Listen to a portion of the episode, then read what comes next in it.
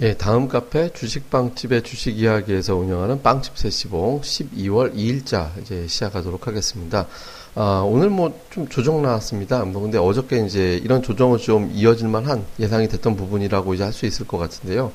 어저께 제가 이제 그 시장이 좀 인위적인 변동성 이틀 동안 나왔죠. 지난주와, 아, 그러니까 월요일에는 이제 MSCI 지수 때문에 이제 그 리밸런싱 때문에 한 4,800억 매도가 나가야 되는 날이었고 어저께 그게 또 매도가 과도했기 때문에 또 반대로 이제 매수가 들어오는 이런 형태가 되면서 이제 시장의 수급이 약간 좀 꼬이는 예, 이런 형태 뭐 예, 그런 형태가 됐었는데 또 어제 막판에 이제 어떤 일이 있었냐면 외국인들이 장중에 한 5, 6천 개 가까이 선물 매수를 하다가 뒷부분에서 한 2천 개 정도 빼버렸거든요. 근데 제가 이제 이 방송을 통해서 어, 세시봉 방송을 통해서 이제 시황 보는 방법, 뭐 요령, 뭐 이런 취지로 이제 말씀을 드렸던 게 뭐냐면, 아, 외국인 투자자들이 2시 이후에 선물의 변화를 크게 줄 때, 크게 준다는 기준은 뭐냐면, 1000계약 이상, 2000개 넘어가면 더 확실하고요.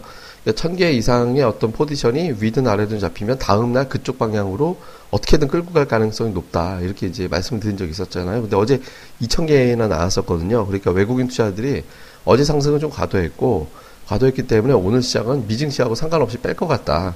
이렇게 이제 시황을 볼 수 있었거든요. 근데 실제로 오늘 이제 지수가 빠졌죠. 그러니까 어저께 제가 이제 시장 정리해 드릴 때 이제 나왔던 어떤 그 징크스, 뭐 이런 어떤 징크스, 어떤 그런 흐름이 이제 오늘 좀 재현된 것 같습니다. 근데 오늘 외국인들의 주식 매도가 좀 많긴 했습니다. 그러니까 전기전자, 삼성전자 자사주야 이제 하이닉스 이제 매도를 좀 했는데요. 사실 오늘 좀 하이닉스 매도는 의외였어요. 왜냐면 그 마이크론 테크놀로지가 미국에서 비교적 큰 폭으로 이틀 동안 올랐거든요. 한 6% 정도 올랐기 때문에 하이닉스 같은 경우는 지금 반등은 물론이고 좀 상승이 제법 나왔어야 합당하다라고 봤는데 하이닉스까지 매도 대상이 되면서 같이 빠져버리는 형태가 됐고요. 다음에 이제 삼성전자는 아예 이제 초반부터 자사주 체결이 돼서 130만 원이 깨졌다가 이제 오후 들어서 그래도 조금 이제 매수가 들어와서 130만 원 정도를 좀 회복을 해놓는 상태로 이제 그렇게 이제 진행이 되는 형태가 됐죠. 그러니까 그리고 그렇게 놓고 본다라면 시장은 무슨 대외적인 악재 또는 개별 기업들의 어떤 이제 뭐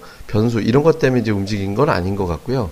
이제 그런 것보다는 그냥 어, 어저께 좀 과하게 많이 올라갔다라는 점, 그다음에 이제 어, 어떻게 보면 이제 위안화가 예상했던 것보다 그 뭐 편입 비중이 좀 낮았기 때문에 신흥시장 전체에 호재가 되기에는 좀 어중간했다라는 점들, 뭐 이런 것들이 어떤 이제 시장에서 좀 작용을 해가지고 시장에서 약간 어떤 좀 매도대가 좀 작동을 하는 네, 그런 형태로 좀 나타난 것 같습니다. 근데 오늘은 그냥 어저께 그 뭐라고 해야 되죠? 그냥 그냥 예약된 매도였다라고 생각을 해요. 그 예약된 이제 매도라고 생각을 해야 될 것 같고요. 근데 이제 대외적인 환경, 그러니까 중국이 오늘 시장에서 뭐 물론 이제 우리 더 봐야겠지만 비교적 이제 뭐 상승세를 좀 유지하는 형태가 이제 진행이 됐었고, 다음에 뭐 나삭 선물이라든가 이런 거에 또 별로 이제 움직임이 없고, 다음에 외국인들의 선물도 이제 막판 들어서 이제 물론 이제 순 매도로 끝나긴 했지만 막판에 매도를 또 걸어 걷어들이는 형태가 됐거든요. 그러니까 뭐 내일 유럽 그 중앙 은행 저희 유럽 중앙은행 회의에서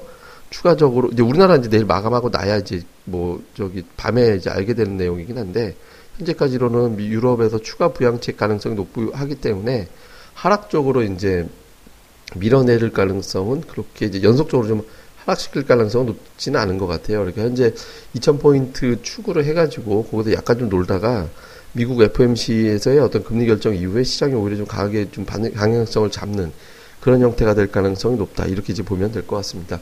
원래 그다지 이렇게 특징적인 종목이라고 꼽아 볼 만한 종목이 별로 없었습니다. 그러니까 이게 때로다 움직인다든가, 그러니까 종목 내에서도 조금 차별화가 되는 형태가 됐지, 그러니까 집단으로 다 올라가지는 않았거든요. 근데 이제 전기차 관련주가 오늘 역시 또 비교적 좀 세게 움직이는 그런 형태가 좀 있었고요. 그다음에 일부 이제 태양광 관련주들이 좀 반짝하는 형태가 좀 진행이 되기도 했었죠. 그러니까 그거는 뭐 태양광이 전기차 이슈도 좀 있었지만, 그러니까 뭐 기후 협약 관련된 것도 좀 물론 있었겠지만 어떤 기사가 아침에 나왔었냐면 그 저기 뭐죠, 저 태양광이 저 쉐일보다 경쟁력이 더 있다. 뭐 이런 식의 어떤 분석 기사가 좀 나온 게 있었거든요. 그러니까 그런 것들이 좀 어필이 돼 가지고 힘을 얻는 뭐 그런 형태의 모습이 좀 나타났던 것 같고요.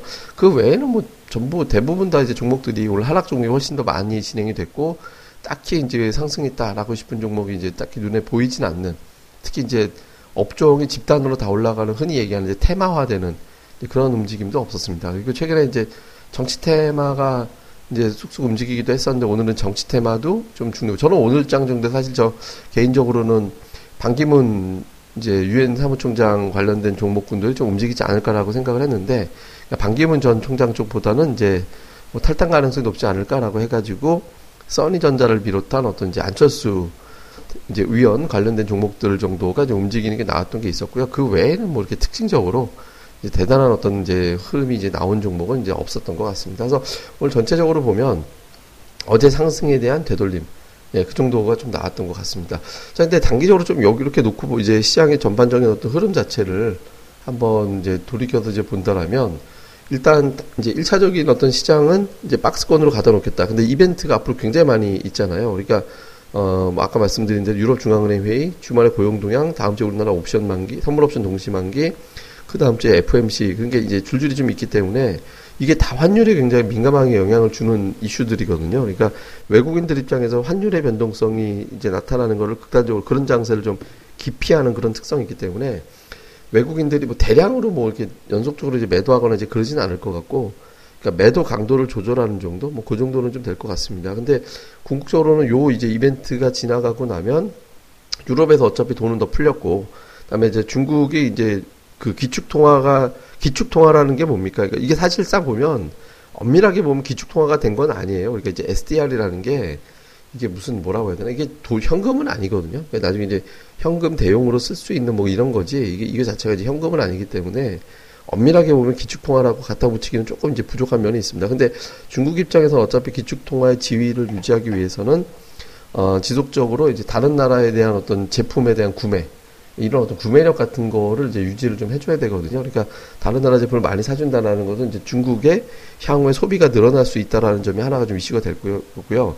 다음에 이제 또 하나는 어쩐 저 미국에서 오늘 나왔던 중요한 데이터 중에 하나가 뭐냐면 자동차 판매가 굉장히 많이 늘었거든요. 근데 자동차 판매가 늘었다는 게 왜 중요하냐면 그 사람들이 차량을 미국은 땅이 굉장히 넓죠. 그러니까 땅이 넓기 때문에 차량을 이용해서 일단 차를 갖다가 이제 저기 저 소비를 하게 되거든요. 그러니까 그러다 보니까 이제 전체적으로 이제 차가 많이 팔릴 때 소비를 좀 많이 하게 되는 그런 형태가 이제 나타나게 됩니다. 그러니까 이거는 소비가 늘어날 것이다라고 이제 추정을 해볼 수 있는 그런 데이터가 되기도 하거든요. 그래서 이런 것들이 이제 어우러지기 때문에 미국에서 이제 향후에 소비 증가에 대한 기대감 같은 게 이제 만들어질 수 있어서 이 부분이 좀 우호적으로 작용되는 잠재적인 어떤 재료거리가 될 겁니다. 미국의 소비가 늘어나면 뭐 금리 올라가도 소비 늘어나면 이제 우리나라는 수출이 늘어나는 그런 형태가 되잖아요. 그래서 비교적 좀 이제 무난한 예, 그런 장이 좀 만들어질 것 같습니다.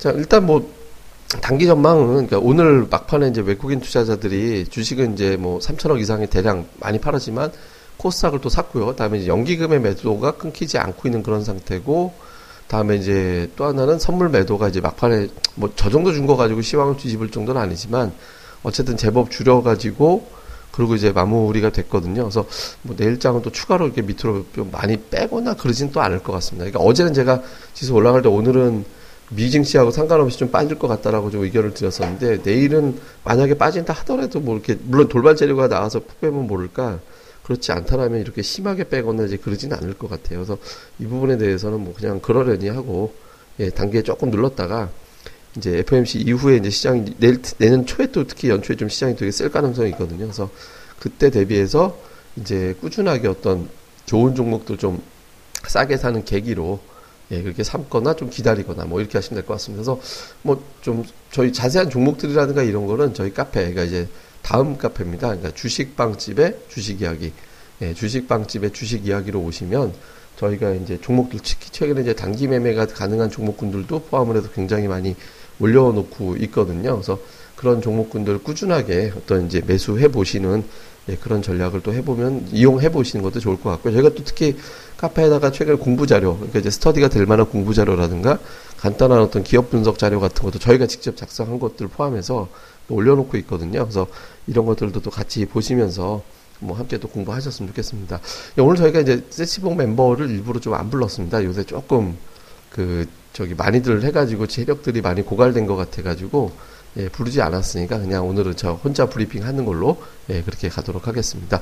예, 자세한 내용 저희 카페입니다. 다음 카페 주식빵집의 주식 이야기 다음에서 그냥 주식빵집이라고 검색하시면 오실 수 있으니까 아, 카페에서 많이 뵙도록 하겠습니다.